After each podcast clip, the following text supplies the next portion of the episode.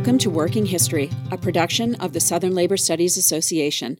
Become a member online at www.southernlaborstudies.org. I'm series host Beth English, and today I'm speaking with Ellen Griffith Spears, Associate Professor at the University of Alabama with a joint appointment in the interdisciplinary New College and the Department of American Studies. She is the author of Baptized in PCBs Race, Pollution, and Justice in an All American Town, published by the University of North Carolina Press. Ellen Griffith Spears, welcome to Working History. Well, thank you. It's good to be with you. Can you give us a brief introduction to your book, Baptized in PCBs? Well, my book, uh, Baptized in PCBs Race, Pollution, and Justice in an All American Town, is about the devastating effects of toxic chemicals and chemical weapons, not only on one small town in Alabama, but also globally. This one small city in northeast Alabama is only about 24,000 people, but it was home to the primary production site of what are known as polychlorinated biphenyls or PCBs, mm-hmm. chemicals that are so toxic they were banned by Congress in the 1970s. The city is also flanked by military installations, one of which, uh, the Anniston Army Depot, until 2011 ha- housed part of the U.S. stockpile of chemical weapons. Mm-hmm. Things like uh, sarin, VX, mustard gas, nerve, nerve agents that were designed to kill people. So Anniston really represents a, a paradigmatic case of environmental injustice. Both the movement to hold the company that produced PCBs to account for PCB contamination and a parallel campaign for safe disposal of the weapons owed much to an earlier generation of civil rights activism in the city until the lawsuits over PCBs emerged and the plan to incinerate the chemical weapons that were stored there hit the national press mm-hmm. in the early 2000s. Um, among a wider public, Anniston was probably most known for one of the worst assaults on nonviolent civil rights protesters. That was the firebombing of a Freedom Riders bus on Mother's Day, 1961. Right, right. And how did you come to this story? Um, you had uh, been researching the topic for several years. So, what in- ended up inspiring the the actual writing of the book? Well, uh, there were really several sources of inspiration for this book. Um, in the 1990s, I had worked on a collaborative oral history documentary project with a pretty extraordinary group of women in Gainesville, Georgia, mm-hmm. called the Newtown Florist Club, who had uncovered a pattern of illness they connected to industries surrounding their neighborhood. It was a pattern of environmental justice, in, injustice in their African American neighborhood. And by that time, in the 90s, activists and scholars had begun to recognize environmental racism or environmental injustice. And um, that is really the unequal distribution of hazardous waste sites or other not noxious facilities in various low income neighborhoods and communities of color. Mm-hmm. Uh, the inequality was was evident. Uh, the National Law Journal said in the early 90s, uh, also in environmental enforcement, wealthier, whiter neighborhoods get remediated or cleaned up more quickly than neighborhoods where low income residents and people of color reside. So I'd become attuned to this uh, new wave of civil rights activism that was reflected in the environmental justice movement. And I was particularly interested in how these environmental inequalities get produced over time and how local people were challenging environmental injustice. But there are other sources of inspiration too. I mean, really, in environmental history, uh, people like Rachel Carson. Carson had opened her 1962 landmark study of DDT, Silent Spring, with a lovely lyrical passage. It was partly fictionalized. It was a mm-hmm. parable that vividly anticipated the mounting problems that were associated with chemical pesticides. Carson used real examples from several different locales and put them all together in one coherent and powerful narrative to demonstrate the detrimental impact of reckless commercial pesticide use on nature and on human health. Uh, she really predicted a dystopia that might result if if chemicals remained unregulated. But Carson was abundantly clear not all of these examples happened in one place. They were all true, but they, they weren't in any one place. In Anniston, the exposures were all in one place. Okay. So, like Carson's account, baptized in PCBs um, is really making an argument for re- still we need reform about how we manufacture and use and and regulate toxic chemicals in the U.S. Right. But really, uh, there's one more source of inspiration. Yeah, no, please go ahead. That, in a way, that sh- that should be mentioned first. It's the residents of Anniston themselves, right. uh, because they were standing up to one of the world's largest and most powerful agrochemical companies, and also the U.S. military. Mm-hmm. So, why the title "Baptized in PCBs"? Well, the company that produced PCBs in Anniston for 40 years, the Monsanto Chemical Company, had carelessly spilled PCBs, uh, which are highly toxic to wildlife and to human beings, uh, let them run off their plant site, uh, sometimes as much as 250 pounds per day in the 1960s. Mm-hmm. So these chemicals really they they were once prized, uh, very heat resistant fluids, uh, but they're associated with a series of serious health problems liver disease, immune disorders, uh, neurobehavioral deficits in children. Mm-hmm. The EPA, the Environmental Protection Agency, and the International Agency for Research on Cancer have labeled the chemicals probable human carcinogens. Mm-hmm. Mm-hmm. But this isn't just a local story. PCBs are ubiquitous. Um, they lodge in, in nearly every person around the globe. Um, and the, the trials that unfolded in Anniston over these chemicals um, real, revealed exceptionally high concentrations of these industrial compounds in residents of Anniston. Right. And so let's talk a little bit about Anniston, where this story unfolds. Um, why why Anniston, which you note is both southern but also very much an all American town? Well, local places such as this are, are really sites at which global processes take place. The decisions were made elsewhere uh, in boardrooms in St. Louis, where the Monsanto Company has its headquarters, uh, civilian and military government offices in Washington, D.C., uh, research labs as far away as Sweden, and, and business offices in Europe, um, as well as courtrooms from Birmingham to New York. So concentrated in this local place was a much larger story. James Cobb, in, in the, the, historian, Southern historian in Selling of the South, uh, talks about pollution being regarded in many places as, quote, the price of progress. Right. Mm-hmm. Uh, but an immense distance, really physical and social, separated the, the decision makers who deemed pollution a price worth paying and the people who paid the highest price. And can you talk a little bit about those people? Um, you interviewed more than 100 for your book. And so, how did the oral histories uh, that that you did with the Anniston residents inform your understanding not only of Anniston but of this bigger story that your book tells about? Well, uh, oral history really, I mean, as you know, is a method really opens up sources to include people and events that the ric- written record may have missed or may have distorted. Mm-hmm. Uh, Rick Bragg, the, the writer and former New York Times reporter, who's from Calhoun County, from this area around Anniston, said people forget if it's not written down. Right. And so the, these stories uh, that local people tell. Uh, one of the leaders, for example, um, in a group that formed around the PCB pollution was the Sweet Valley Cobbtown Environmental Justice Task Force. And Cassandra Roberts was a, a leader in that group. She had grown up in Anniston.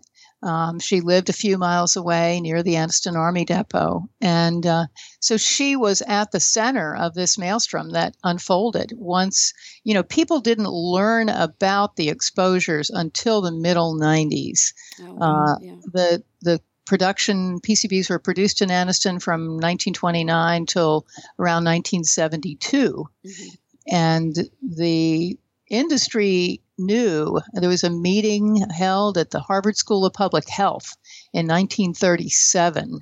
Uh, at which uh, researcher uh, Dr. Drink, Cecil Drinker, uh, who was then dean of the School of Public Health, uh, told um, representatives of Monsanto, General Electric, which used a lot of um, these chemicals in their transformers and electrical equipment, the Halowax Corporation, which had had three deaths uh, of uh, workers who were using these, what they're called chlorinated hydrocarbon chemicals in the process, told them that um, the, these chemicals had possible systemic toxic effects, mm-hmm. that they caused liver damage, that they were the cause of the very severe skin chloracne that workers were experiencing. Uh, but people in Anniston didn't find out about this until the 1990s. So you can imagine the the anger and the response that that local people felt, and so hearing their voices telling the story in in their own words uh, is an important part of the book. Right. And so, just to back up, you had mentioned earlier that it was really in the 1960s when this sort of massive dumping of, of the chemicals is going on. And so, by then, it was clear that these were, you know, these were toxic and they were doing damage to the environment and to, into the residents of Anniston, right? Well, that's absolutely right. So, picking up on that, let's talk a little bit more specifically about the workers who made PCBs. Can you give listeners sort of a, a, a, baseline of who these workers typically were and what the impact of, of their work was on them? Yes. Well, during most of the time that PCBs were produced in Anniston, from those years, from the late 20s until the early 70s, people in the African American neighborhood that is on the uh, north and east side of the plant uh, would not have worked at the plant except for as laborers. Mm-hmm. So, what they were doing was arguably the most hazardous work uh, bagging and drumming the chemicals, uh, doing cleanup, working in the laundry.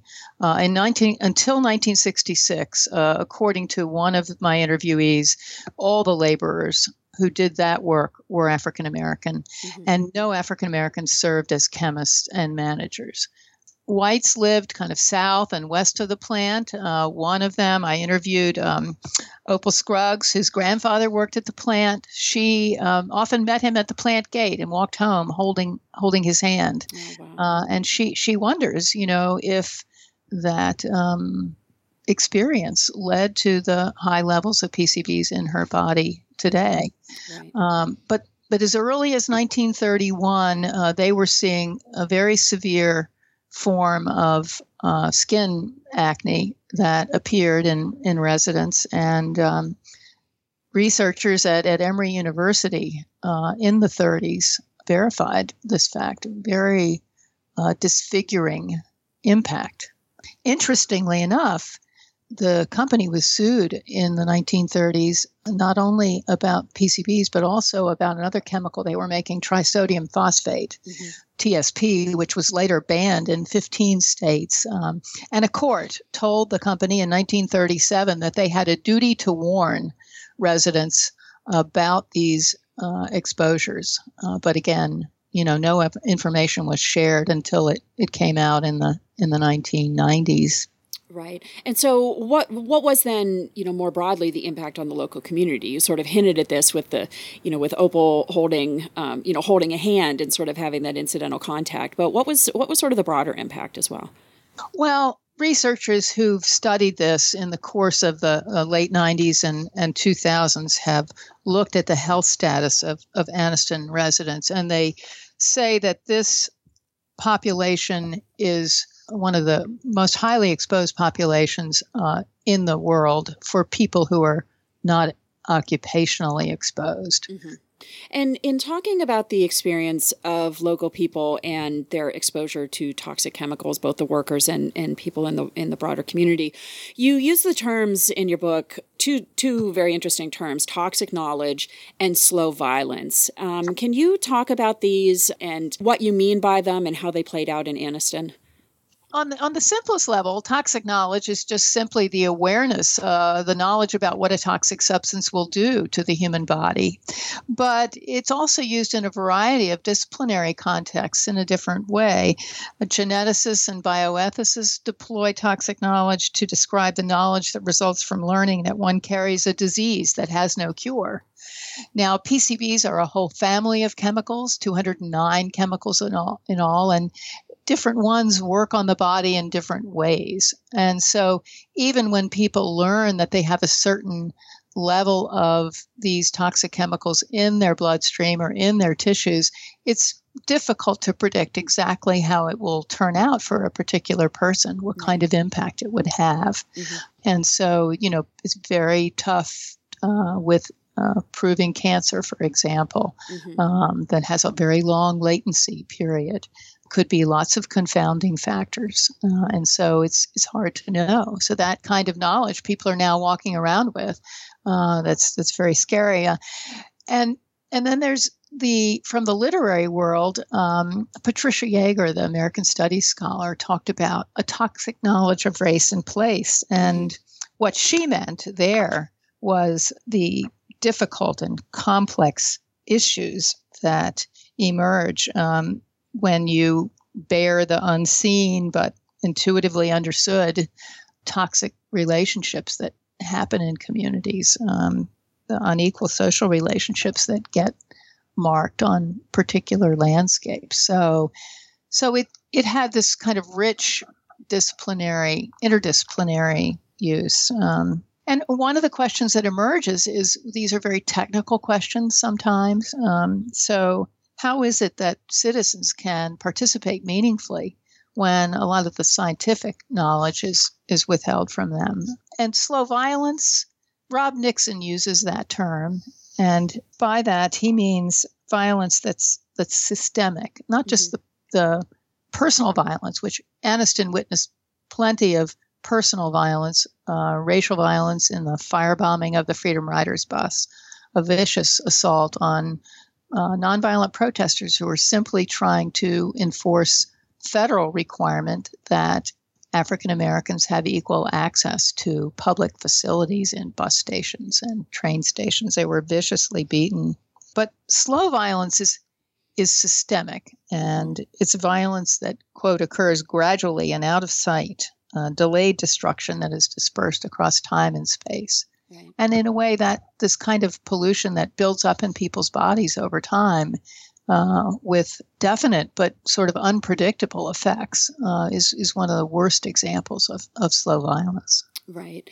And uh, let's shift gears just a little bit to talk about the sort of the, the litigation that then emerges around um, around PCBs.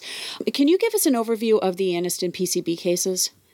Well, so in the middle 90s, when people found out, uh, the way they found out was because a contractor pulled a very deformed fish out of Choccolocco Creek, the local creek, uh, and he actually sent it off to be tested. And and that's one of the ways that people found out that there was heavy PCB exposure in this area. Mm-hmm. So, local residents and local businesses filed dozens of toxic tort lawsuits against Monsanto and its corporate partners.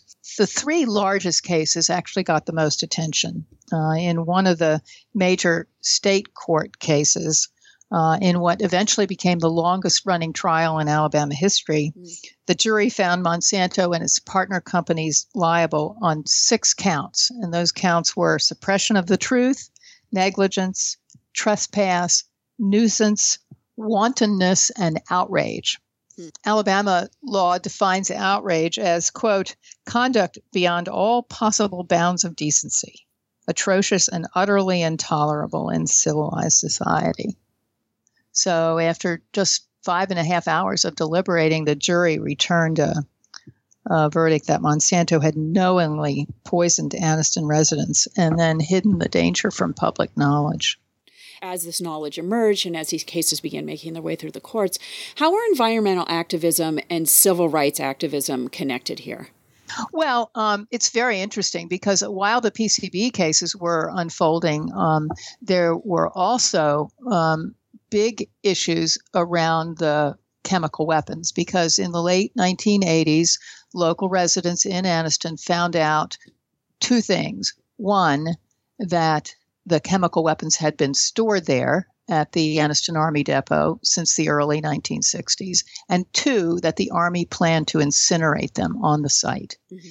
And uh, so several activist groups emerged around that, um, families concerned about nerve gas incineration. And initially they were just concerned, um, but they eventually came to oppose that means of destroying the chemicals and wanted to seek a safer method of disposal. Mm-hmm. Um, Save, Save Alabama's Future Environment formed, uh, Burn Busters, which was a guerrilla theater group on uh, chemical weapons issues. Um, all of those groups formed around the uh, opposition to the incinerator. Mm-hmm. Uh, and then there were groups that formed around the PCB issues. Um, the Sweet Valley Cobbtown Environmental Justice Task Force, local residents, people who lived in that community for couple generations, CAP, Community Against Pollution. And so they cooperated on some things, but some of the people who were opposed to PCBs were not opposed to incineration. Mm-hmm. So there was this uneasy collaboration at times. Sure, sure. And what were the methods? Was it purely through the courts, or um, you know, were there public demonstrations? What was sort of what was the climate around around these cases? Uh, there were multiple methods of um, opposing the PCB problem. People picketed in front of the plant. Mm-hmm. People testified at EPA hearings.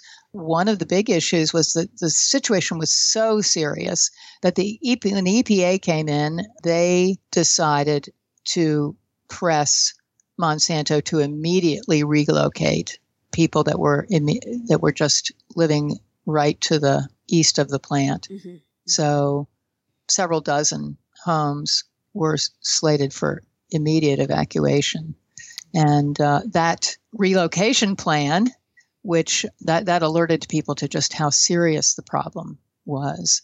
Right. And, and then they uh, did a lot of public meetings and, and hearings, but, but also then took Monsanto and the other corporate players to court. Right, right. And what about organized labor? Do labor organizations have a role in this anti PCB campaign? Well, it's very interesting. Uh, there, there are several unions in the chemical industry. Mm-hmm. The most aggressive in fighting for better, better regulation of chemicals was the Oil, Chemical, and Atomic Workers Union, OCAW, uh, in the 1970s. Uh, with Tony Mazzocchi as legislative director, uh, OCAW worked very hard to get chemical regulation passed, instrumental in the coalition that resulted in the passage of the Toxic Substances Control Act in 1976, which banned PCBs. Mm-hmm. The Anniston workers were also unionized uh, in the International Chemical Workers Union, the ICWU, mm-hmm. uh, which led a few strikes that involved the Anniston plant over the years. Perhaps did not put as much emphasis on the health and safety issues. But still active nonetheless. Yeah. The, yeah. Yeah. The other organization that I would um, uh, lift up in relation to this is the Coalition of Black Trade Unionists. Mm-hmm. Uh, Bill Lucy was very involved. Um, one of the, uh, you asked about the different kinds of strategies that activists pursued, and one of the strategies uh, led them to Washington to testify at um, a Senate hearing that was specifically focused on the Anniston PCB situation. Uh, it was convened by Barbara Mikulski of Maryland, and the Coalition of Black Trade Unionists was there present. Uh, supporting David Baker, who is another one of the leaders uh, in Anniston of Community Against Pollution, uh, as he testified before this congressional subcommittee about the hazards that local people were facing. Mm-hmm. Uh, and that hearing was instrumental in getting funding, uh, $3.2 million for the Agency for Toxic Substances and Disease Registry, part of the Centers for Disease Control, to uh, institute health studies of Anniston residents. And what was the end result of these cases? Well, uh, the end result was a massive, uh, whopping $600 million settlement in two of the largest cases, plus $100 million committed to cleanup. There were also some innovative features of the settlement, um, setting up an educational foundation because children who were exposed to PCBs very well could face neurocognitive deficits. Mm-hmm. Funding was provided for a clinic uh, in Anniston for 10 years through one of the cases. But there were 22,000 plaintiffs in those two large cases.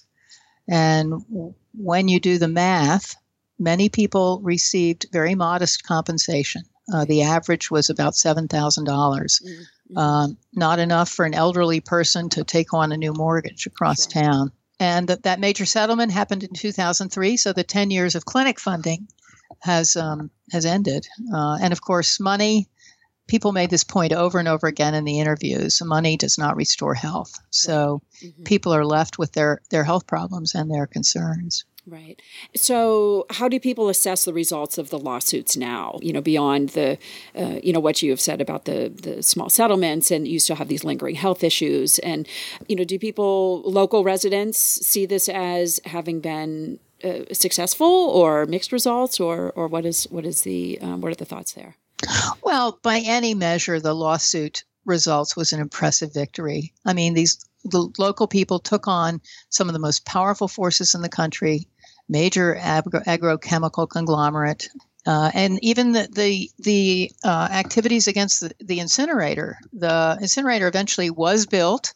Uh, it did succeed with relatively minor um, problems in incinerating all of those nerve agents uh, by 2011. Uh, and so we need to just acknowledge and, and lift up those victories. Mm-hmm. Um, but one of the local leaders I interviewed perhaps said it best. Uh, he said, It was a magnificent struggle, but we are not at the end. Okay. Right. And we need to take a sober look at how we regulate toxic chemicals. Uh, PCBs are referred to as a legacy chemical because, for the most part, uh, these products are, are no longer manufactured. Okay. Uh, when PCBs were banned by congressional action in 1976, it was considered to be one of the real victories of the environmental movement. But TSCA, as that law is called, uh, was a weak law when it was passed and it was unevenly un- enforced. Uh, according to the EPA, the, the ban on PCBs left 750 million pounds of the chemicals in place in aging transformers and other um, applications in the U.S. alone. So, Congress last year, um, almost 40, 40 years, Congress, both the House and the Senate, passed different versions of an update to TSCA. Uh, last year, and it's going to conference committee soon. Mm-hmm. Um, but there are limitations on both versions. Uh, some of them make make it worse than the existing law. So we need to seriously address environmental injustice, and that would be uh, meaningful reform would be one way to do that. Uh, the other thing is that we need to address the underlying social inequalities too, because um, so that no population is targeted either directly or indirectly to um, to get a greater share of the burdens of industrial development. Right, and I think uh, with you know the the lead issue in Flint and a number of other things in the headlines right now, this is really a relevant conversation. What do you want your readers to gain from your book, reading this book? What's the big takeaway you want them to to have?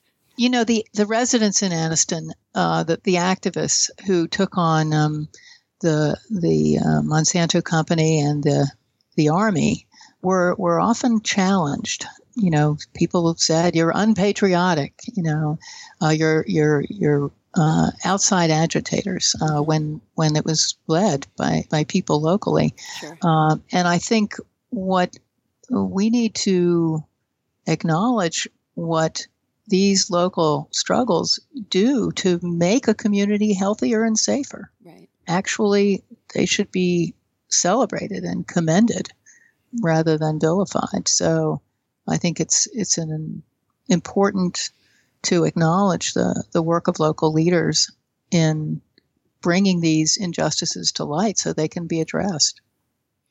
Well, Ellen Griffith Spears, you've given us a lot to think about and you've written a wonderful book, so I hope a lot of people will pick it up. And thank you for joining us on this episode of Working History to talk about it. Thank you so very much. Thanks again to Ellen Griffith Spears, author of Baptized in PCBs Race, Pollution, and Justice in an All American Town, published by the University of North Carolina Press.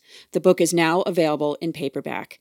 And thank you for listening to this episode of Working History, produced by the Southern Labor Studies Association. Become a member online at www.southernlaborstudies.org and follow Working History on Twitter at Working History.